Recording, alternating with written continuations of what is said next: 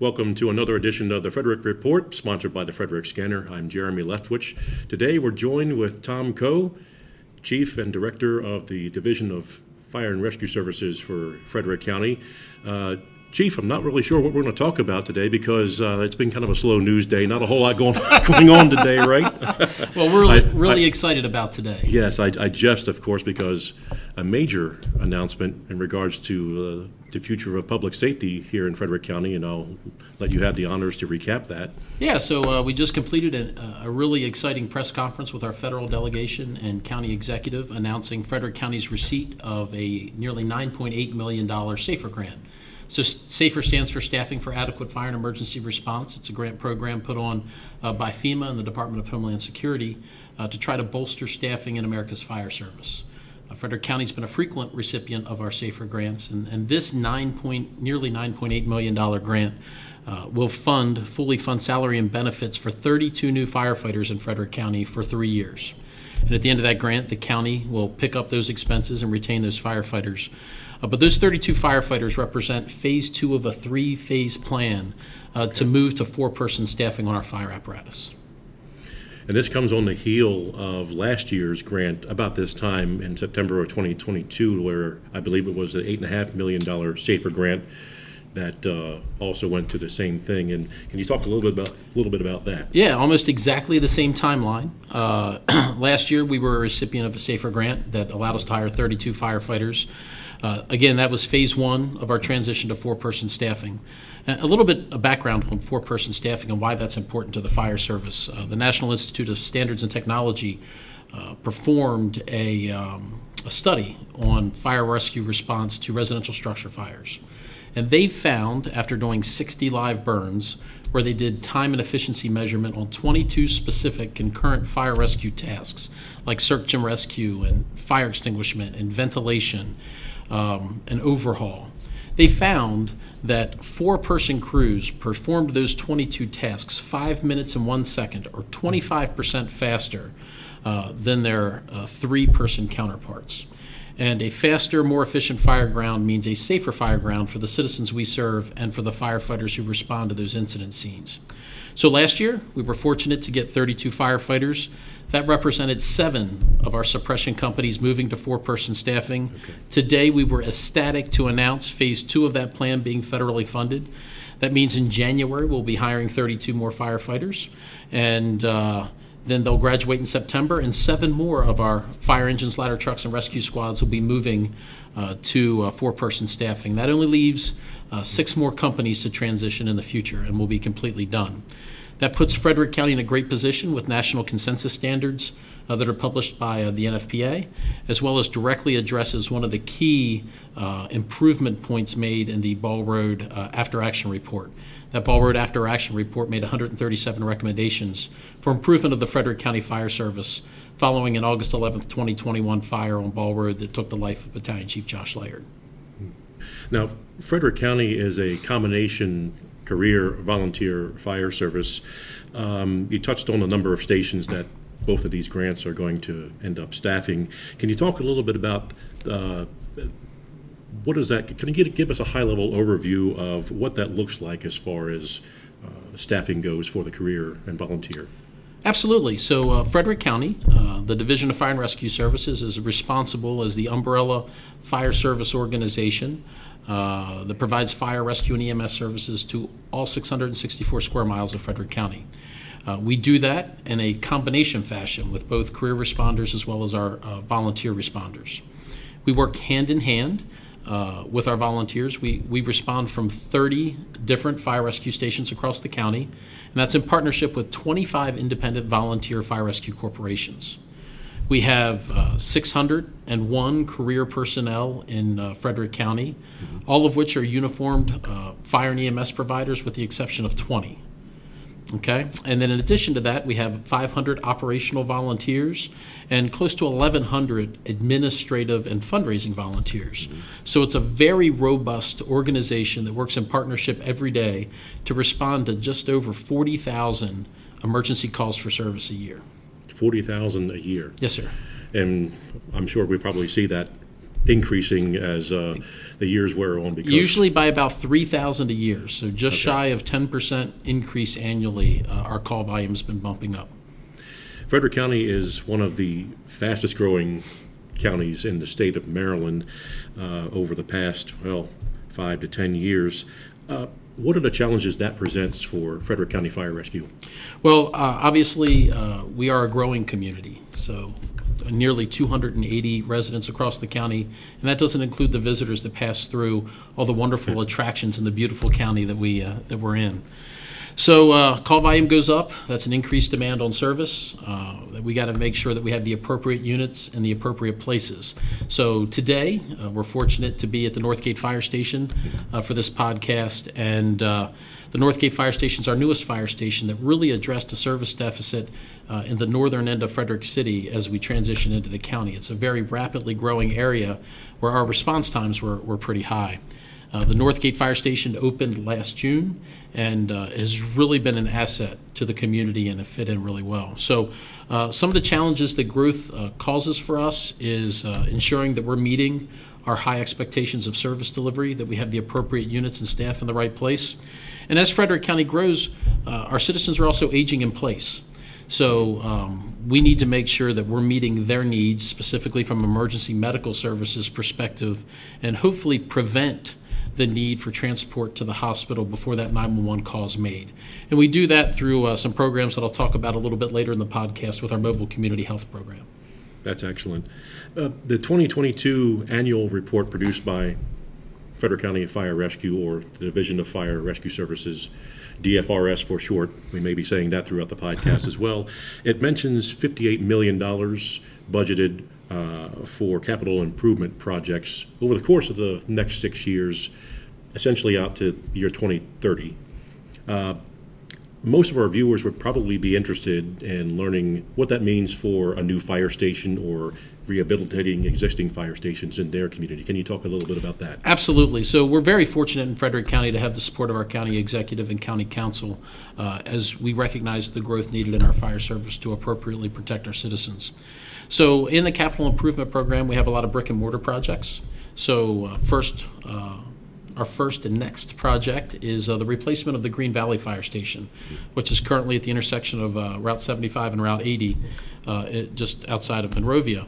That's actually going to move uh, a little bit west on Route 80. Uh, they're near the AT&T tower to a new site. So the planning and design is nearly complete. Uh, On that structure, uh, we're running some utilities from the Landsdale community up to that fire station, and we hope uh, to be operating out of that new facility in the summer of 2025. So uh, number one on the list is a new station for the the Green Valley Fire Company. Uh, The second project on the list in our CIP program is the replacement of the Adamstown Fire Station, the Carroll Manor uh, Fire Company. So that station's actually going to be relocated, uh, hopefully to uh, the intersection of Route 85 and uh, Mountville Road. Uh, So we have a, we're working with some community members on, a- and the uh, Volunteer Corporation on a piece of land, and uh, we hope to be in that facility uh, in the very near future. And that, that replaces uh, a a well-worn, well-utilized facility that's in Adamstown. After that, we're looking at a renovation to our Westview Fire Station. So the Westview Fire Station was built uh, just south of Frederick City, um, just below the Evergreen Point area, and protects um, the 85 corridor, the New Design Road corridor, and the Ballenger Creek Pike corridor. Uh, That station was one of the first county-built fire stations in 2001. And uh, we- we've rapidly outgrown that facility, so we're going to do a renovation uh, to try to make better use of the interior space uh, because the call volume in Westview's area has uh, grown well beyond uh, what we currently have staffing there to provide. After that, uh, we've got several, uh, one more building project. We're planning on a fire station out uh, on the Jefferson Technology Park campus, so out the 180 corridor. And I think that really completes uh, the brick and mortar projects that are currently within the six-year CIP. Beyond that, uh, within the CIP, we have fire apparatus replacement. So uh, our county executive and county council have supported the fire service by making sure that our apparatus is in top condition and ready to serve the public. So we have a replacement cycle uh, that runs beyond 2045 to maintain um, the current technology in fire engines, ambulances, ladder trucks, rescue squads. Beyond that, there's some equipment purchases. Uh, the replacement of our self-contained breathing apparatus, the backpacks the firefighters wear for clean air in uh, dangerous toxic environments. So uh, we're looking to replace those countywide within the next two years, as well as replace our complement of cardiac monitors uh, to keep up with current technology in the medical field to give the uh, the uh, most modern medical care that we can provide and get people to the emergency room safely. A lot of moving parts there. Yeah, yeah. So uh, we're not a small entity, Yes. and uh, it takes it takes investment to make sure that our folks have the appropriate equipment, facilities, and uh, training to provide the great service that they do. Uh, you, you just mentioned training. What um, what does training look like for a career firefighter at the academy? So um, our training at the uh, Fire Rescue Academy, our academy is out on Reichs Ford Road, so our training's all done here in Frederick County. Uh, when we hire a new firefighter EMT, uh, they come to our academy. It's a it's not a resident academy like some law enforcement academies. They I see. they come during the day and then they go home in the evening and come back the next day. It's 28 weeks in length. Uh, we teach them um, classes such as firefighter, uh, hazardous materials operations, vehicle extrication, emergency vehicle driver, uh, emergency medical technician. Uh, and then we have an intensive health and wellness training portion because we want to make sure that our firefighters, when we hire them, are not only physically prepared to provide the life saving services, but are also um, mentally resilient and, and healthy from a wellness perspective because they're exposed daily to, to countless traumas uh, when folks are having their worst day. Our training academy lasts 28 weeks in length. And uh, I tell you, our training academy staff does an amazing job taking folks who we might hire uh, that are seasoned firefighters, as well as folks with no previous public safety experience, and graduating them as uh, top notch emergency responders. So we're very proud of the training academy we uh, have. We just graduated two recruit classes, a total of 42 firefighter recruits uh, in September. And uh, we're looking forward to graduating another class of uh, 30 recruits in uh, November. So, very busy place. Quite so, and we just heard uh, during the uh, public safety uh, announcement earlier that uh, County Executive Fitz- Fitzwater will be uh, undergoing uh, firefighting 101. Absolutely. Did I say that correctly? You did. So that that is a- an initiative uh, from our labor union, the International Association of Firefighters, Local 3666.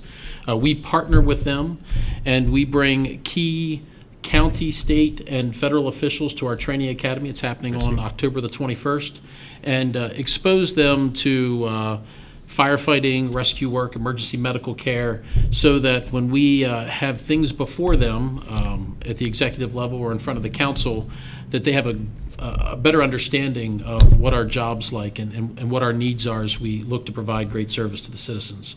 So Fire Ops 101 has been incredibly beneficial to provide that perspective of an emergency responder to our decision makers.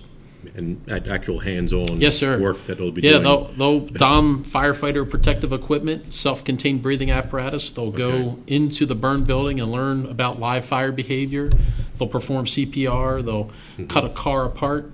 They'll uh, they'll be exposed to uh, in a safe way with with uh, with oversight. They'll be exposed to everything that our job has to offer. Training doesn't stop when, at the academy. It's ongoing throughout somebody's career, be it volunteer or career staff. So what does the training look like once somebody leaves the academy, or if they're a volunteer while they're on the job? What does that look like? Yeah, so uh, our volunteer training happens nights and weekends typically. Uh, and that's in partnership with the Maryland Fire and Rescue Institute. Our basic firefighter courses for a new volunteer coming into our service typically uh, exist two nights a week and occasional weekend classes, and typically last three or four months in the spring or fall. Our basic EMT program lasts over 200 hours, again, two nights a week and uh, weekend classes, and all done at our facility on Reichs Ford Road. Beyond the initial training, whether it be a volunteer or career provider, uh, we have in service training or continuing education that lasts the entire career of a public safety professional. Uh, whether it's EMT or paramedic refresher, uh, learning advanced skills, or uh, attaining training to be, to be part of one of our special operations programs, be it water rescue, rope rescue, building collapse, trench collapse. We have a myriad of services that we provide in Frederick County, and uh, we get very excited to engage our career and volunteer responders and expose them to all the things that the, and services that we can provide the citizens to improve their training. One other thing that's very important to us is our paramedic program. We're one of the few fire services in the nation who are accredited to provide EMT to paramedic education without direct affiliation to a college. Uh, we have an amazing paramedic program that we teach in house. Uh, we typically train between 10 and 15 new paramedics a year in a very intensive program and uh, you know really put amazing uh, public safety emergency medical providers on the street through those programs. Now, the paramedic program, uh, we've noticed recently, uh, has extended to the fire engine. So some of our viewers um, may be a little quizzical once a fire engine shows up to the house, not realizing that it's staffed by a a paramedic. So uh, some of this, that's one of the common questions we get from residents and fro- from our viewers. Um, Why does a fire engine show up to a medical emergency? Yeah, so those are actually two separate but related topics, and I'll get into both of Okay. them. so within our dispatch protocols, if uh, the ambulance going to an emergency medical call isn't the closest piece of emergency care apparatus uh, to the incident, we'll send a fire engine or ladder truck or rescue squad uh, with that ambulance. And, and the reason we do that is, is all of our career firefighters are EMTs, and an, an overwhelming number of our volunteer firefighters are also EMTs. And in our business, time is critical. And for us to provide the best medical care, we want to provide it as quick as possible. So the folks that arrive on those fire engines are trained medical professionals, just like what shows up on an ambulance, and they're able to initiate care immediately and actually make uh, the transition to the ambulance and then the transport to the hospital more efficient because they've taken care of things ahead of the arrival of the ambulance. Uh, on busy days uh, in some of our more urban areas, our ambulances might all be out on calls. So our fire engine is likely to be the closest piece of apparatus to that call, and they respond um, in conjunction with the ambulance to provide care until a transport unit can arrive on the scene. Uh, you mentioned the addition of our paramedic engine companies, and we're very excited about those. Uh, I'll go back about a year ago. We put an initi- initiative forward uh, to study our deployment of advanced life support providers or paramedics. Um, previous to September 9th, Frederick County was served by eight paramedic chase cars and two EMS supervisors. And on a daily basis, all 10 of those units could be tied up on a call at the same time. As uh, our population grows, as our population ages, the demand for emergency medical services increases. So we took a holistic look at our EMS responses and tried to decipher what's the best way and most cost-effective way from a personnel standpoint to deploy those assets. So we came out with an ALS deployment plan. And uh, that ALS deployment plan is a five phase plan that spans three years, which will increase our ALS deployment from eight chase cars and two EMS supervisors to nine chase cars, five para- six paramedic engine companies, and two supervisors. So we almost double the capacity of our ALS service in uh, those three years. So September 9th, we were able to uh, get to the next phase of that program, which were paramedic engines at the Junior Fire Company at 535 North Market Street and the Westview Fire Station located on New Design Road. In those stations, we already had two paramedics assigned to each shift. It was uh, merely the addition of the advanced life support equipment to the fire engine. So if an advanced life support call is dispatched and the paramedic chase car that we're used to operating off of in that station is on a call, the fire engine can now provide that paramedic to the scene. Okay. Uh, a lot of folks would ask, well, why wouldn't you put that that paramedic on the ambulance? The ambulance is what takes people to the hospital. Right. And um, at, at a very basic look, that that makes logical sense. But statistically speaking, out of the 40,000 calls for service that we provide, uh, 50%, I'm sorry, 80% of those calls have an EMS nexus, right? Um, so 40,000 calls for service, 28,000 of those are EMS. 50% of those are dispatched as an advanced life support call. But of those 50%, only 50% of them, once triaged, only need, need transport to the hospital by a paramedic. So what that means is our paramedics are getting to the scene, we're triaging the patient, we're determining if it's a basic life support transport or if it needs paramedic services during that transport. Okay. And uh, putting that paramedic on the engine uh, in line with our four-person staffing transition, is proving to provide a higher caliber of care, getting paramedics to the scene quicker, but not committing them to calls that their services aren't needed and uh, causing them to be tied up at the hospital. So I hope that made sense. Yes. But uh, it's a very efficient model, and it's making good use of the riding positions on the apparatus. Yeah, it's important for our viewers to understand. It gives them a little more insight into the why. Yep. Um, And you So- mentioned, um, I'm sorry. you Yeah, I'm sorry. A Uh, a lot of the uh, apparatus that might be committed to calls. There are protocols in place, say, at, I would imagine at uh, the 911 dispatch communication center to watch that, which units are committed and ensure that there are uh, units that are brought in from other areas to- Absolutely. to fill in. So on a daily basis, our dispatch personnel at the 911 center monitor where our- units are at, uh, where voids in coverage exist, and they will transfer or move units up to provide that coverage in times of high call volume. So the folks listening can rest assured that even in times of high call volume, where we have a lot of unit activity, we reposition our units to provide a timely response to their needs. I'm thinking back to the, uh, the tanker fire that occurred earlier this year, which required a large response. Uh, There were other responses, o- other calls that were going on that did not go unanswered. They were because of Correct. what you just explained. Yes, sir. Yeah. Uh, we actually moved units in from other jurisdictions Yeah. uh, to cover our area while we concentrated on uh, what was really a campaign event on Route 15. Indeed. Uh, We're covering a lot of moving parts, as I mentioned earlier here, and you're in charge of all of that. Obviously, you have a team of folks uh, to, to assist you with that. Uh, I want to talk about it, a bit about your background. Can you tell us about your background and talk about your current role here in DFRS? Absolutely. So uh, um, I uh, grew up uh, in Western Carroll County in a small town named New Windsor. I'm a fourth generation uh, fire service member. Uh, and very proud of that that history and that family connection. I started uh, when I was 14 as a junior at the New Windsor Volunteer Fire Company, and uh, got the appropriate training. Went on calls with my dad, and uh, my brother soon joined in.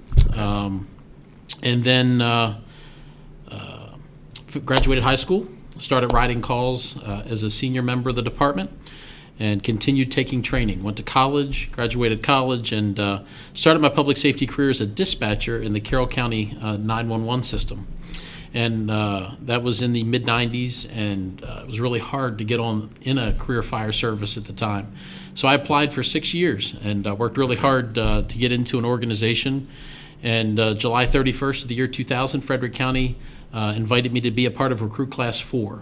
So it was a, a great time. Uh, came to Frederick and uh, really fell in love with uh, the community, the county, and the fire service up here. Uh, graduated the Recruit Academy and started my time at the Independent Hose Company on Baughman's Lane. Spent some time down in Carroll Manor, and then transferred uh, to the Westview Fire Station as a firefighter paramedic. Uh, was very fortunate to promote through the ranks from sergeant to lieutenant. Um, became a battalion chief and spent uh, about 10 years as a battalion chief in various roles from um, you know, being a, a shift battalion officer to oversight of our special operations program to uh, uh, the emergency medical services battalion chief.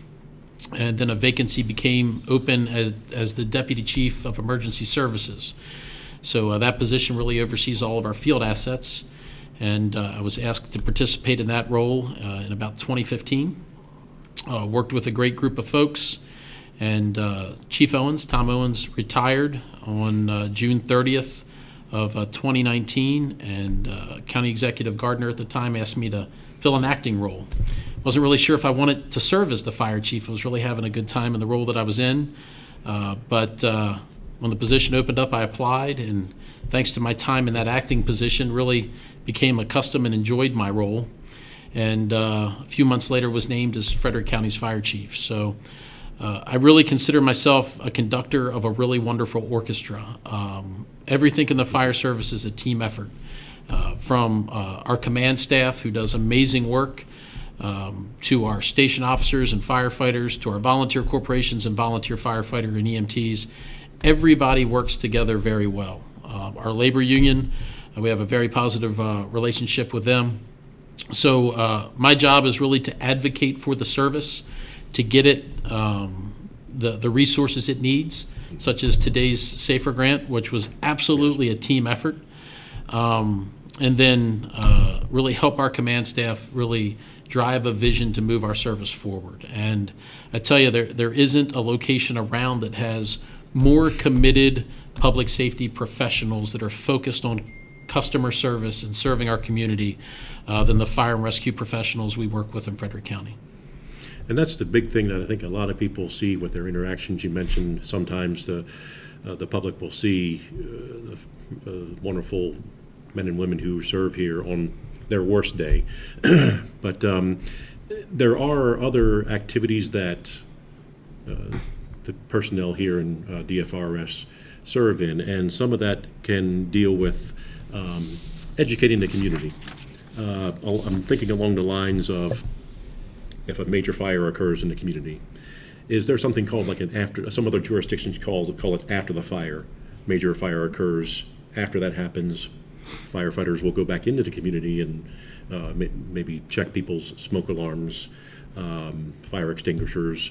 Is there something like that here in Frederick County? Well, we have a lot of community outreach programs. So uh, we don't specifically do an after the fire program per se, as it was historically known. Okay. Uh, but we have uh, a number of uh, partnerships in our community. So we have a partnership with the American Red Cross that we do quarterly smoke alarm drives around the county.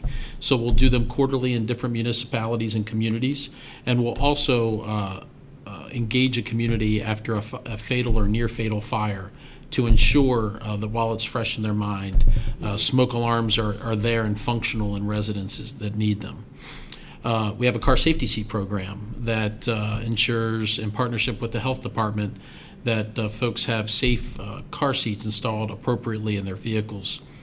Our mobile community health program is really the, one of the shining stars in our community outreach program.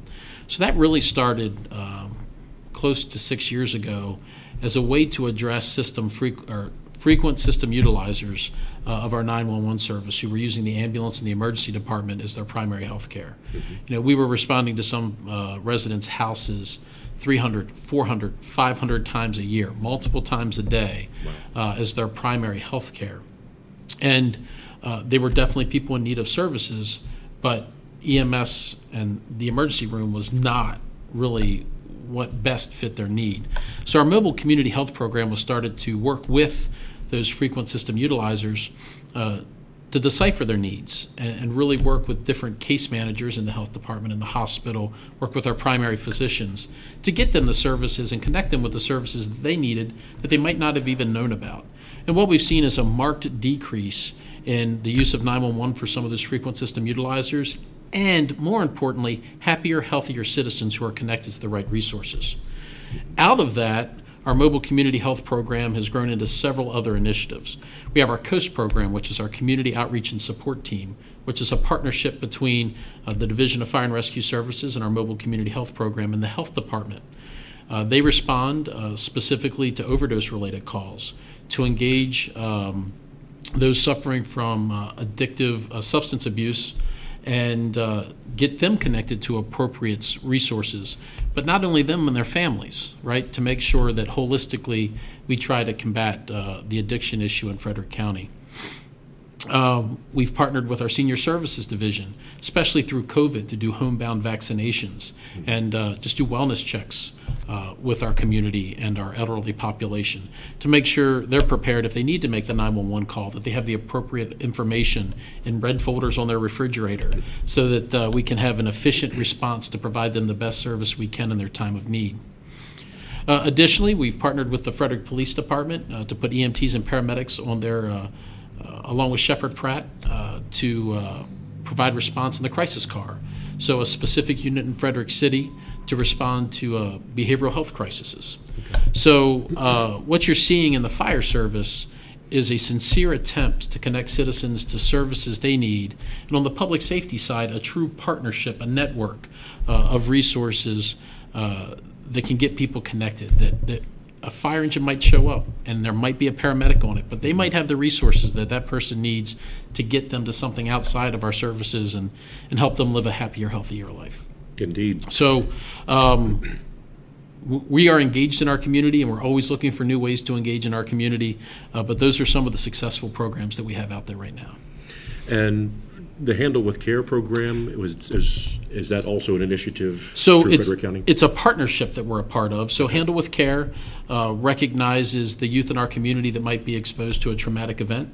Uh, It's run um, uh, through um, Citizen Services and uh, partnership with FCPS and all of our law enforcement agencies and the fire service. And if, uh, if we recognize that uh, a child might have been exposed to very specific traumatic experiences, uh, we're able to notify in, in non-specific ways without detail of the event that uh, the educational facility that that school that that uh, juvenile might be attending uh, should be handled with care. You know, to to give them a little grace while they're uh, uh, dealing with what they were exposed to, and uh, we found that to be very beneficial uh, to the youth in our community. That's excellent. Um, We're nearing the end of our, our podcast, but. But we uh, have so much more want to say. I know. We- We need to, you know, carry this on. Maybe there'll be a part two. Uh, I, I love it. Uh, l- Let me ask you this, what's on the uh, immediate horizon for yourself? Um, And if you can also speak about uh, DFRS, what's on the horizon for? Yeah, so uh, I really don't know what's on the horizon for me. What I do know is our organization is moving forward very positively. Uh, we have a uh, great relationship with our community, and we're continuing to make positive strides. And, and I'm excited every day I come to work to serve the citizens of Frederick County. One of our biggest initiatives, though, um, is very internal and, and and very much trying to look out for the health and welfare of our providers. Uh, every day, our responders are exposed to traumatic events. We go to everyone's worst day. And uh, while, while fire rescue uh, responders historically have, have tried to put on a strong face, uh, there is no doubt that, that those have very, very uh, significant effects on the wellness of our responders. So uh, we have launched a very successful behavioral health program. Uh, we have a behavioral health clinician on staff. We have a very strong peer support team. We've networked with behavioral health uh, professionals in our community to try to provide a healthy environment for our responders. Uh, the fact of the matter is, is we're trying to break down the stigma of you don't have to put on that hard face and just tough it out. Uh, we know what the compounding effects of trauma are on our responders, and we need to make sure they're prepared and resilient and able to go out the door on that next call. And we do that through preparedness, through education, and through connecting our folks with the appropriate resources so that they can deal with those traumatic exposures and be ready uh, to help the community on their next call. So, uh, one of my big uh, areas of concern, one of my biggest initi- initiatives is to make sure that we take care of our folks so our folks can take care of the community. And uh, we're excited about the advances of that, not only within the Division of Fire and Rescue Services, but across the public safety fields in Frederick County, as it's a priority of our, uh, all the public safety in- uh, agencies. Because, as you mentioned earlier, DFRS is a family, you know, and you mentioned you may have some relatives also in the, in the fire service. Yeah, yeah, Are- my- they here in Frederick County? Yeah, so uh, my brother's a station captain down at the Westview Fire Station. Uh, he's got about, uh, I think it's 18 or 19 years of service with the county. And, uh, you know, lots of friends that I've grown up with have uh, uh, chosen to work in Frederick County, and, and we truly are a, a family. Whether, whether it's a person who's graduated our academy with one day on the job or our most tenured employee with nearly 40 years on the job. Uh, we are a family that, that cares about each other, that cares about the public, and, and that's what makes it so nice to come to work every day. And I would be remiss if I didn't mention the most important thing here, and that is after a four-year drought, uh, the DFRS was victorious. Oh, yeah! Over. Yes. I'm glad you brought the that up. police Yes. the annual uh, Guns and Hoses Guns and hoses, game. yeah. So uh, we took the trophy back. So uh, uh, we we will care for that trophy for 358 more days. Not that I'm counting. Uh, till next year, where we will retain it. Uh, uh, I'm looking forward to November's football game, where uh, we can continue um, avenging previous losses to our law enforcement partners. But Is, it, is that flag or is that? It, it it's, It's supposed to be. it's supposed to be. Um, but but I tell you, there's a lot of uh, um, competition amongst our public safety agencies, but that sense of family goes well beyond the fire service. Uh, we couldn't ask for better partners than what we have in the Frederick City Police, the Frederick County Sheriff's Office, the Thurmont Police Department, the Brunswick Police Department, our friends at Fort Detrick, our 911 dispatchers, uh, our public health folks. We are truly uh, one service here in Frederick County, and uh, you know, I think. Uh, it's hard to think of a, a, a team that works harder and better together than, than the group that's here in Frederick. I think that uh, you summed it up well, but uh, I'll give you the last word. Any closing thoughts? No, I just uh, appreciate the opportunity to join you today. I would welcome another opportunity to do that because there's so many more things that we'd love to share with the public that, that are great going on within the Division of Fire and Rescue Services. And I think the public uh, really, really should know uh, about the services that are available to them. So, Jeremy, thank you so much for having me. Chief Coe, we'll continue the conversation for sure. Absolutely. Thank you very much for joining us today. This is the Frederick Report, sponsored by the Frederick Scanner. I'm Jeremy Leftwich. See you next time.